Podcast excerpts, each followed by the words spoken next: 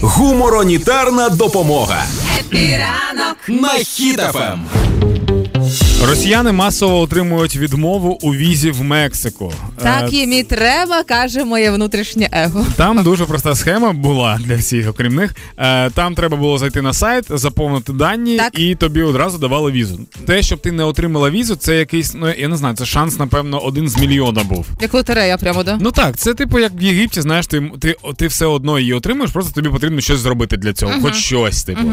Е, така штука була в Мексиці, але зараз росіяни отримують відмову, причому відмову вони отримують українською мовою. Та ти що? Написано як на- зручно, як справедливо, Е, як тонко. Типу, на жаль, вимушені повідомити, що ваш запит на отримання електронної авторизації не може бути оброблений, і треба звернутися до консульства, якщо ви вже дуже сильно хочете потрапити все ж таки в Мексику. Ага.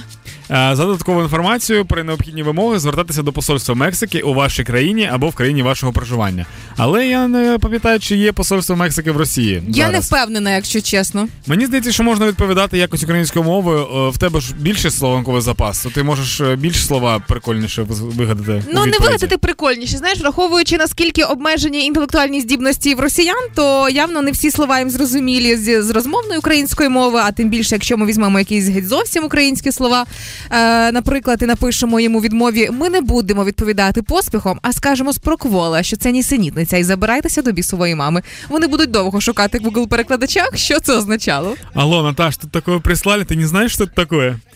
11.12. Хепіранку. Украине, эть, эть, эть, с Украины москаль некрасивый.